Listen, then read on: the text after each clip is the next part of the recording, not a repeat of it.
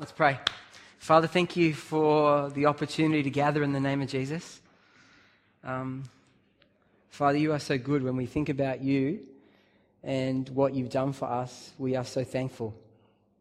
Father, you give us your word, the scriptures, and as we open them now, we pray that you would speak to us, that you would give me what I need, Lord. You'll fill me with your spirit to, to proclaim this truth.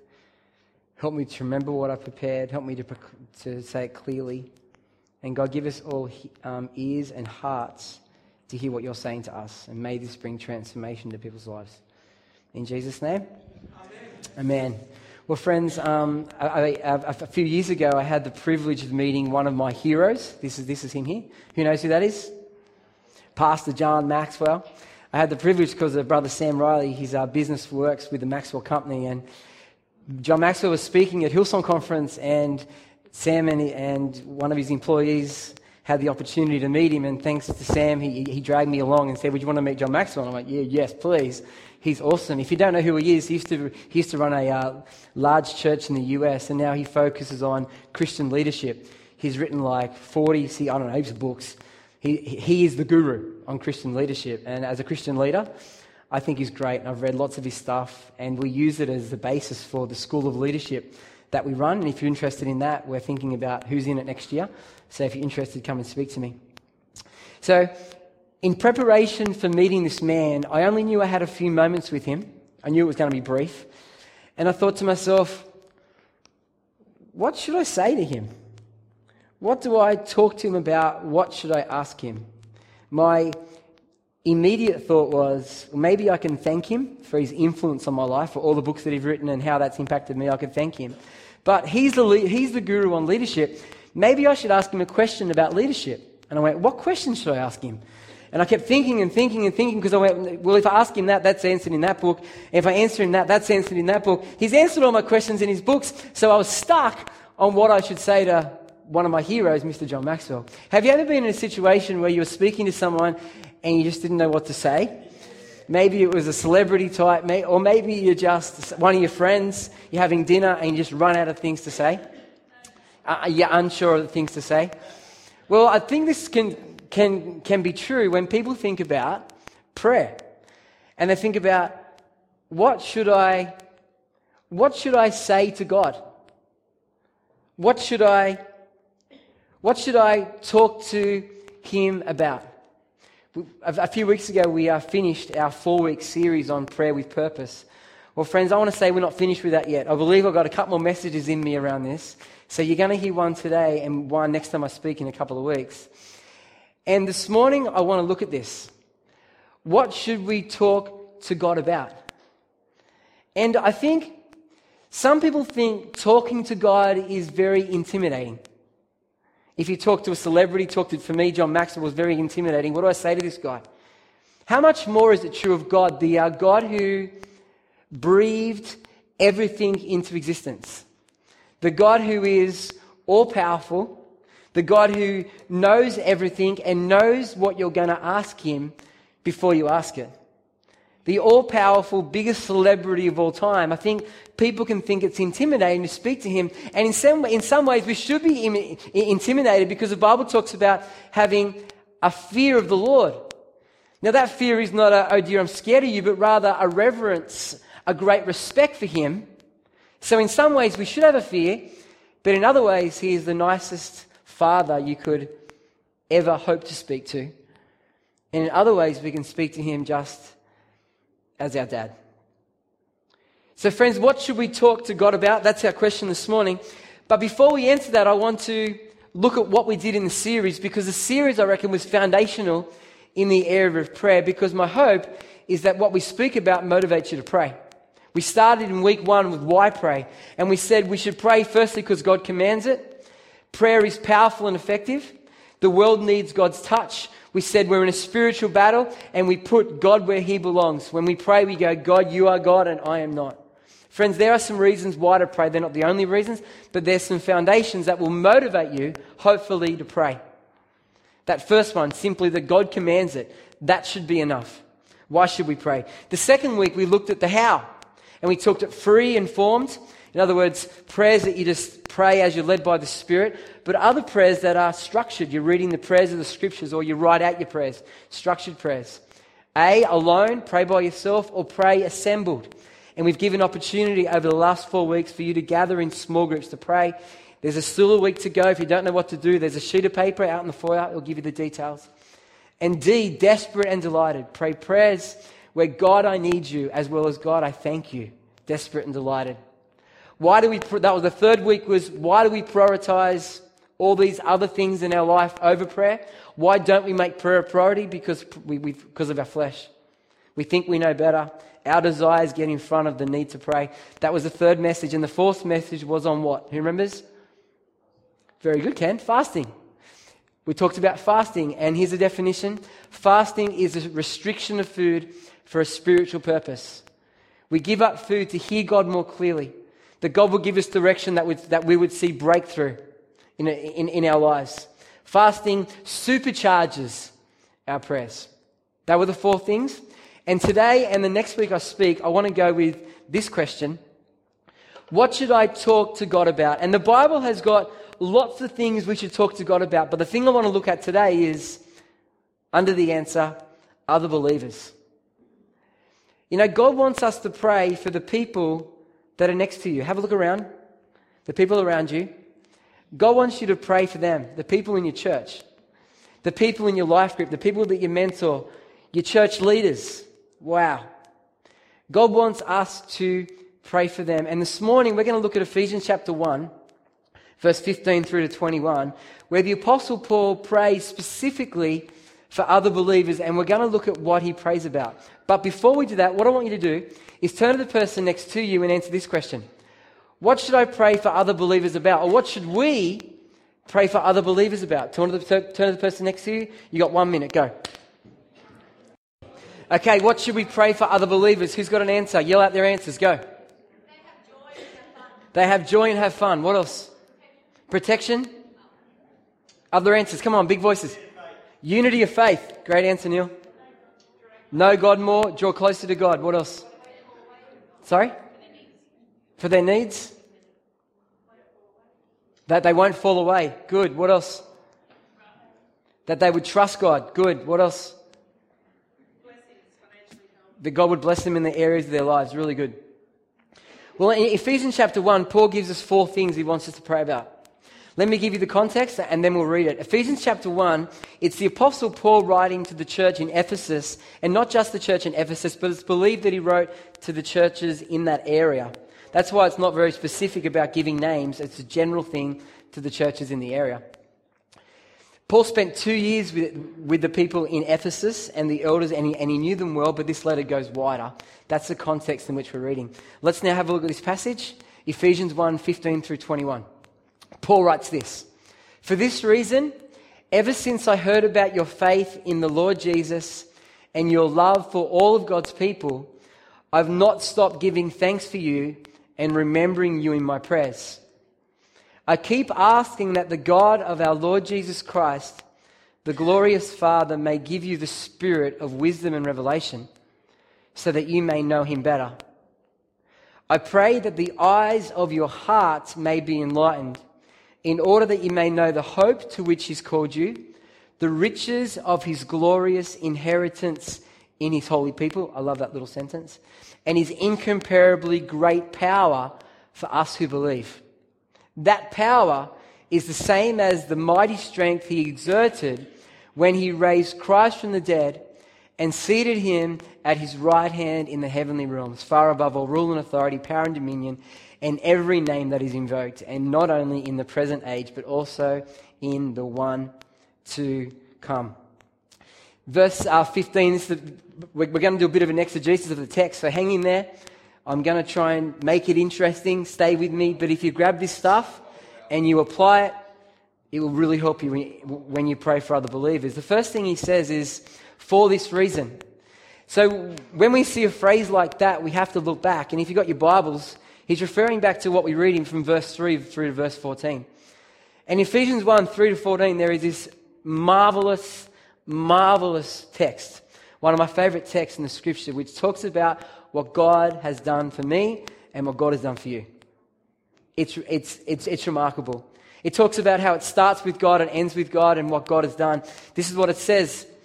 It talks about in verse 3, it says that we're blessed with every spiritual blessing. In verse 4, open your Bibles, I encourage you. For he chose us in him.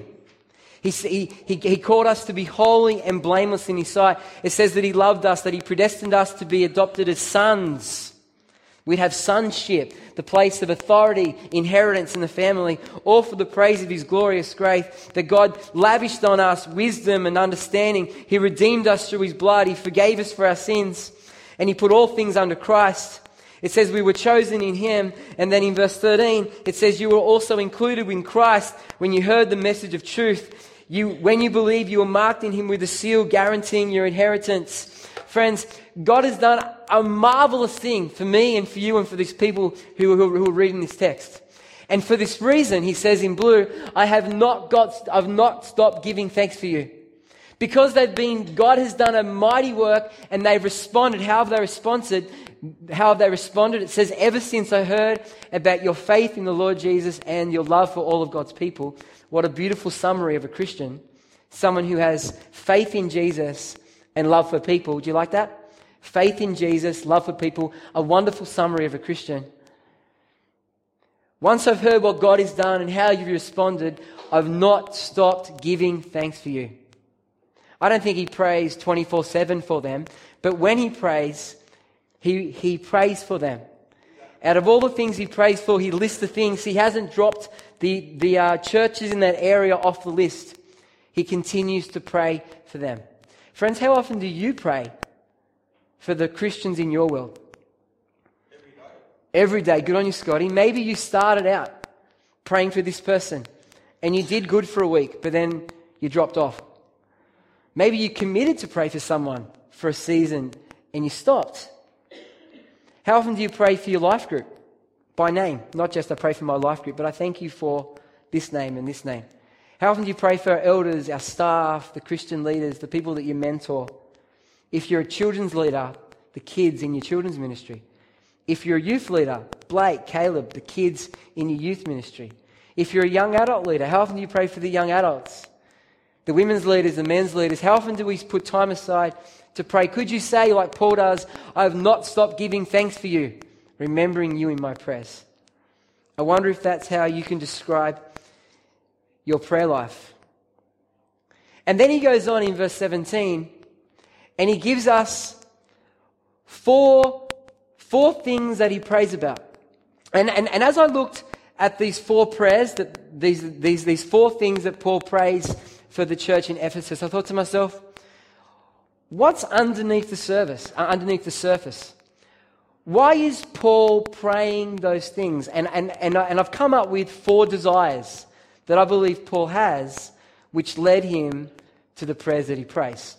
Here are the four desires that I think Paul has for the believers. The first desire is that they would have a, deeper relationship with God. Someone said that. Two, they would keep going in their faith. Colleen said that one. Three, that they would know their identity.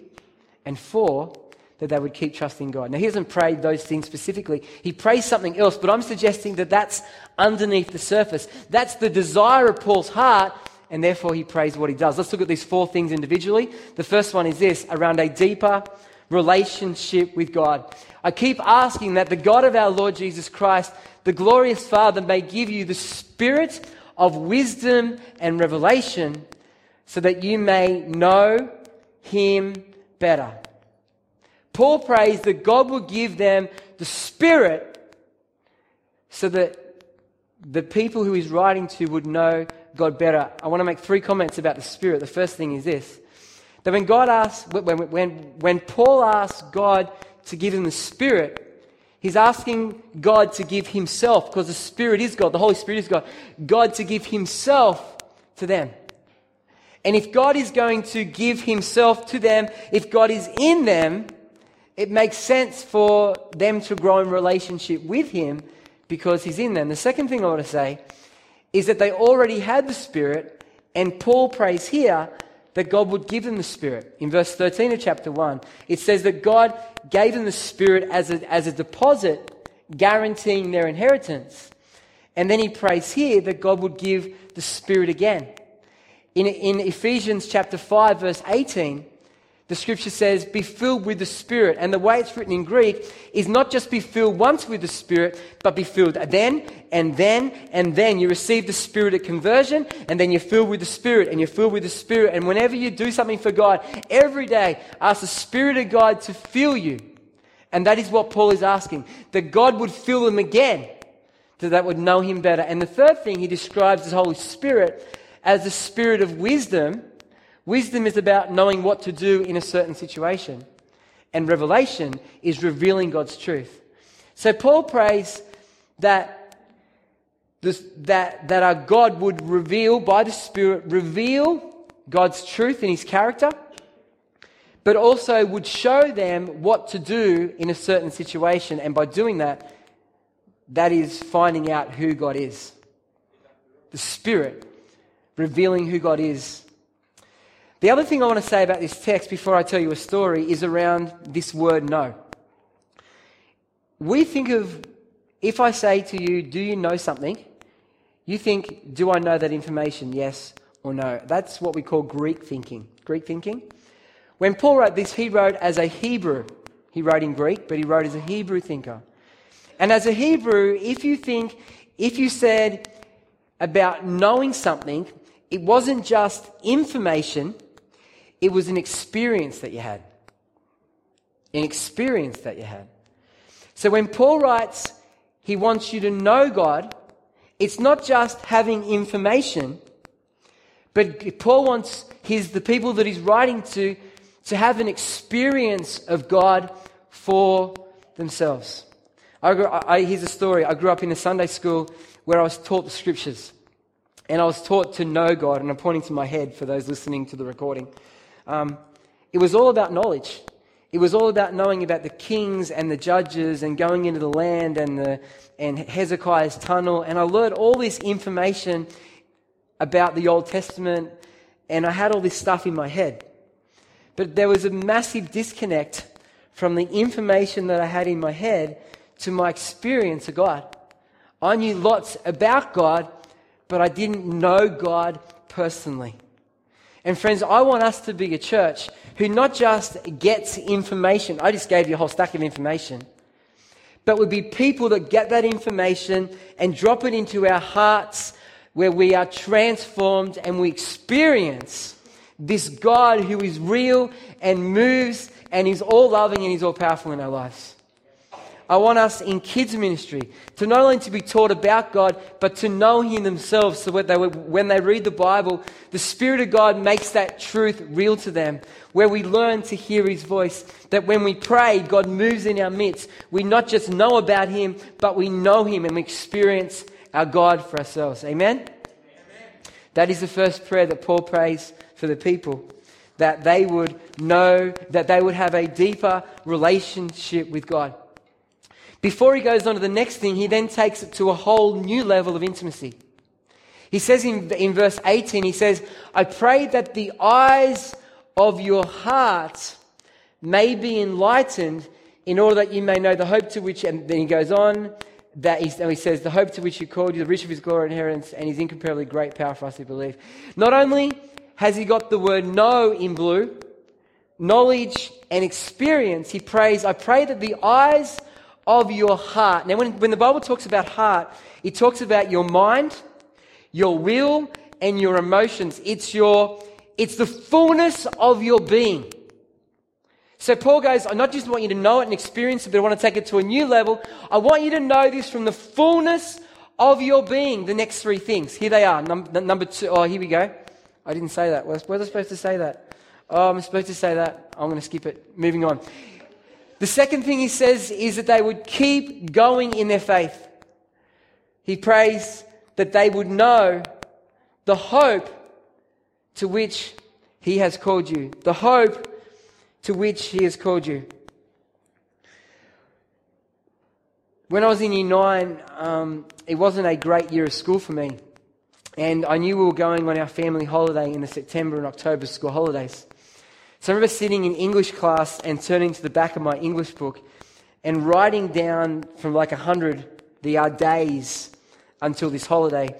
And whenever I went to my English class, I didn't focus on what the teacher was talking about. I'd pull out the calendar and I'd work out what day I'm up to and I'd cross off the days and I'd recount. And because I wasn't having a great time at school and I was looking forward to this holiday, I had a goal which got me through those days.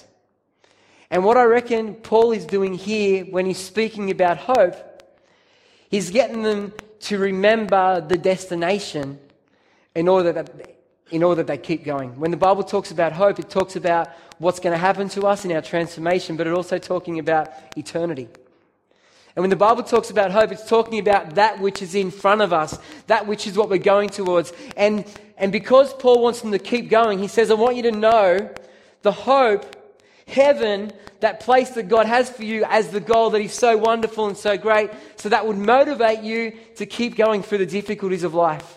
That that would keep going when there's struggle, when people oppose you in your faith, that you would keep on going. Keep loving, keep serving, keep love, loving the poor, keep being the people God wants you to be. Paul's desire is that they keep on going. The third thing Paul wants them to do is to know their identity. He says in blue, I want you to know from um, the eyes of your heart may be enlightened in order that you may know the riches of his glorious inheritance in God's holy people. One of my favorite movies is The Bourne Identity. Who's seen The Bourne Identity? Who likes that movie? Yeah, great movie. Jason Bourne um, turns up on a fishing boat. They, the, the fishermen found him in the water. And he doesn't, he wakes up having, is it amnesia? Is that what it's called? And he doesn't know who he is. And he spends, and he spends the rest of his movie trying to work out his identity who he is. And it's not just Jason Bourne who's trying to work out their identity. Every person on planet Earth tries to work out who they are. We all ask that question Who am I? Where do I fit? Where do I belong? What am I good at? Who loves me? Who cares for me? This question around identity. And people look for it in lots of different places, particularly young people today. They're looking, they go, where do I fit? Who am I? Where do I belong? And they regularly find their identity from what their friends say about them or their peer group. People find their identity in their achievements. People find their identity in what their parents say about them, others through their sexual orientation. There are so many influences on us trying to drag us here and there, trying to tell us who we are. But, friends, if you're a Christian here this morning, God is very clear about who you are. If you're a Christian, the Bible says that you are a new creation. The old is gone, the new has come. The Bible says that you are, Donna, his workmanship, created in Christ Jesus to do good works. Colin de Montfort, the Bible says that you are God's son and you have a mighty inheritance in eternity. DJ, you are his daughter. You are a princess in God's kingdom. Friends, if we're Christians this morning, God has given you an identity and it is marvelous. And in this text in blue, it gives us a glimpse about our, our identity, about who we are. And it's a beautiful text. It says, the riches of his, God's glorious inheritance in his holy people. In this, in this text, it says that we are God's inheritance. Now, we don't talk a lot about that we think about our inheritance. We get to go to heaven and we get the big mansion and the banquet and the, and, and the wonderful place in heaven. But here it says that if you're a Christian, that you are the one who God's going to inherit in eternity and we're all going to love Him and worship Him. We are there for Him. We are God's inheritance. What a wonderful, wonderful, wonderful person to be that you that, that, that our God would look forward to you spending eternity with Him. And it describes you as rich. It describes you as glorious. It describes you as his holy people, set apart, chosen for him.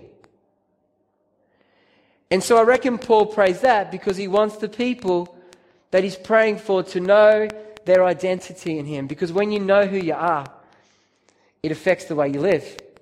When you know who you are, it affects the choices you make. When you know who you are, you don't run off trying to get approval from others and allowing other people to tell you who you are. But when you know who you are, you can lift your head held high and you say, I'm all right because I belong to Him. I'm His. Whatever you say, I don't care what you say. I'm His. Totally different outlook on life. The fourth thing Paul prays here is that they would keep on trusting God. This is what we read in the text. He says, that they may know his incomparably great power for us who believe. His incomparably great power for us who believe. Friends, when you become a Christian, you put your trust in Jesus, what he did in his death and resurrection, but that's not the end of the trust journey. God wants us to live a life where we trust him every day, every single day, trusting him. And the reason, friends, we can trust him is because he has power for us to move in our lives. Our God is the one who makes the impossible possible. Friends, our God is able to make a way where there is no way. Therefore, we can trust him for that provision. We can trust Him for that breakthrough. We can trust Him for that reconciliation. We can trust Him, rely on Him for all that we need in His life. And this is what He says here. And His, that we would know His incomparably great power for us who believe. That power is the same as the mighty strength He exerted when He raised Christ from the dead and seated him at his right hand in the heavenly realms, far above all rule and authority, power and dominion, and every name that is invoked, and not only in the present age, but also in the one to come, friends. The same power that God used to raise Christ to the highest place, the, the greatest place above all ruler, all authority, every single thing. Jesus is number one. That power that the Father used to raise his Son to that place, that is the same power that God has for me and for you, Tony. For me and for you, Mrs. Crawford. For me and for you, Dave. Ken, for you. Colleen, for you. The same power, Harvey, for you. Because he has that, we can trust him. We can rely on him. We don't need to live in fear. We don't need to live in worry about what if, but we can say, God, I trust you. You have power for me. God, it's available. Make it really my life. God, move in this place. Meet me here. Friends, Paul pays four things. Paul's four desires. Number one, that the, that the people that he prays for would have a deeper relationship with God. Number two, they would keep going in their faith. Number three, that they would know their identity. And number four, they would keep on trusting God. As we get to the end of this message, I wonder if these four things are your desire for the believers around you? Good, Scotty. It was rhetorical, but that's fine. You can answer.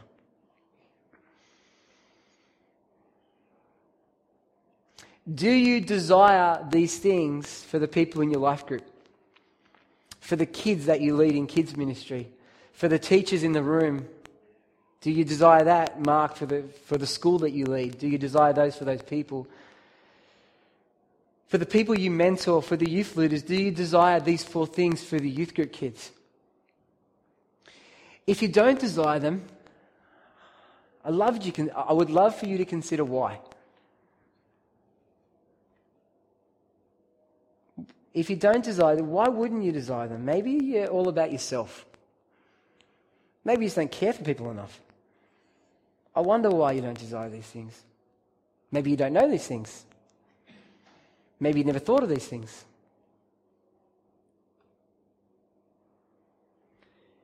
The first step is having a desire to see these things in the people you lead. The second thing is to actually pray it. And my hope and my desire is that you would pray these things for the Christians around you, for your, for your wife, your husband, your children for the, for the Christian group in which you connect, for your Christian leaders, for Christian missionaries, for those in Cambodia that we're connecting with. My hope and prayer is that you do that. Imagine if, if, if every single one of us desired these four things for the believers around us, and not only did we desire it, but we would deliver it in praying those things for them. Imagine what we'd see. Imagine the change we would see in them.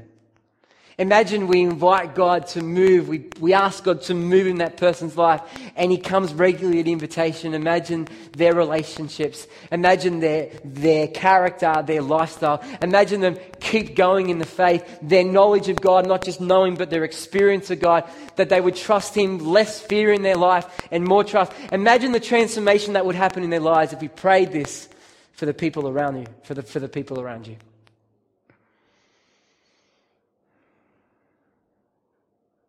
What would need to happen for you to be deliberate in praying these things for the people around you? What would need to happen? Would you need a list? Would you need to write it down? What would need to happen? Would you need to talk about it in your life groups? What would, would you need to be held accountable to it? What would need to happen for you to pray these things? I want you to think when I give you space, think what would need to happen my encouragement is these four things are your desire, and you're deliberate to pray them for the Christians in your world. Amen. Let's stand and we're going to pray. TK, can you whack on a worship song? Let's stand together. Father, we want to thank you for this day. And we want to thank you for your word, God, that says very clearly how you want us to pray for other people. And here we see four desires.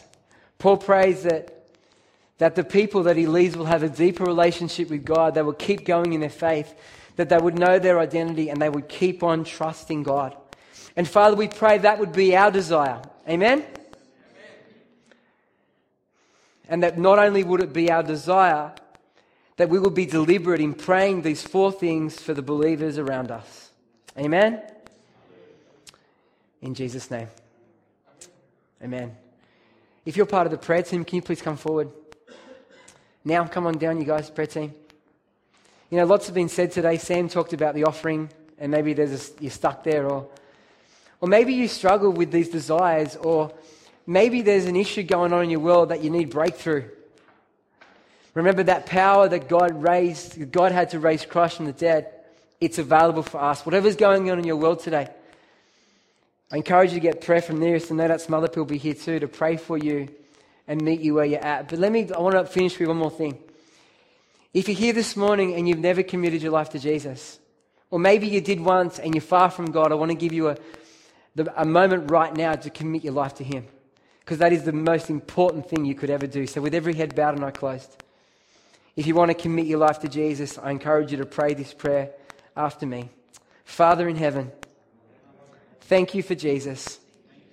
Thank you that He died for me and rose from the dead.